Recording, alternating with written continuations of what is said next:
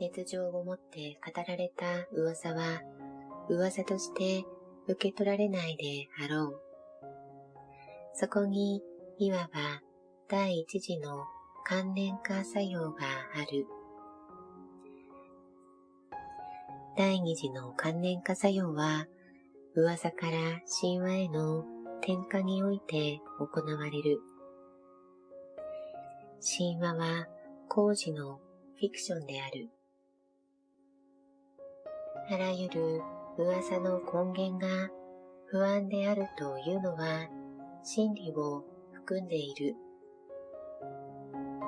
人は自己の不安から噂を作り、受け取り、また伝える。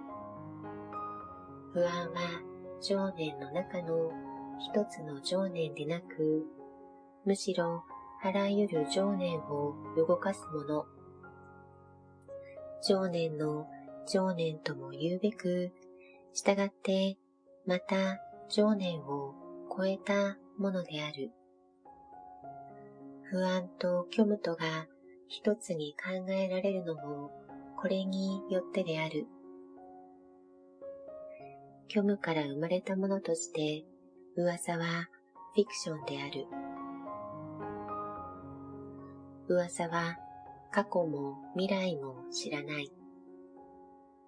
噂は本質的に現在のものである。この不動的なものに我々が次から次へ移し入れる情念や合理化による加工はそれを神話化してゆく結果になる。だから、噂は永続するに従って神話に変わってゆく。その噂がどのようなものであろうと、我々は噂されることによって滅びることはない。噂をいつまでも噂に留めておくことができるほど、懸命に無関心で冷静であり得る人間は少ないから。噂には誰も責任者というものがない。その責任を引き受けているものを我々は歴史と呼んでいる。噂として存在するか否かは、ものが歴史的なものであるか否かを区別する一つの印である。自然のものにしても噂となる場合、それは歴史の世界に入っているのである。人間の場合にしても、歴史的人物であればあるほど、彼は一層多く噂に上るであろう。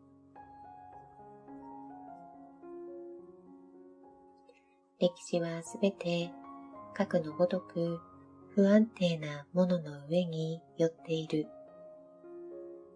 もっとも噂は物が歴史に入る入り口に過ぎぬ。大抵のものは、この入り口に立つだけで消えてしまう。本当に歴史的になったものは、もはや噂として存在するのでなく、むしろ神話として存在するのである。噂から神話への範疇転化。そこに歴史の関連化作用がある。核のごとく歴史は情念の中から観念もしくは理念を作り出してくる。これは歴史の深い秘密に属している。噂は歴史に入る入り口に過ぎないが、それはこの世界に入るために一度は通らねばならぬ入り口であるように思われる。歴史的なものは噂というこの荒々しいもの、不安定なものの中から出てくるのである。それは物が結晶する前にまずなければならぬ振動のごときものである。歴史的なものは批評の中からよりも噂の中から決定されてくる。ものが歴史的になるためには批評を通過するということだけでは足りない。噂というさらに気まぐれなもの、偶然的なもの、不確定なものの中を通過しなければならぬ。噂よりも有力な批評というものは甚だ稀である。歴史は不確定なものの中から出てくる。噂というものはその最も不確定なものである。しかも歴史は最も確定的なものではないのか。噂の問題は確率の問題である。しかも、それは物理的確率とは異なる歴史的確率の問題である。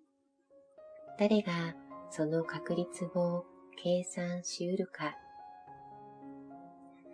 噂するように批評する批評家は多い。けれども批評を歴史的確率の問題として取り上げる批評家は稀である。私の知る限りでは、バレリーがそれだ。かような批評家には、数学者のような知性が必要である。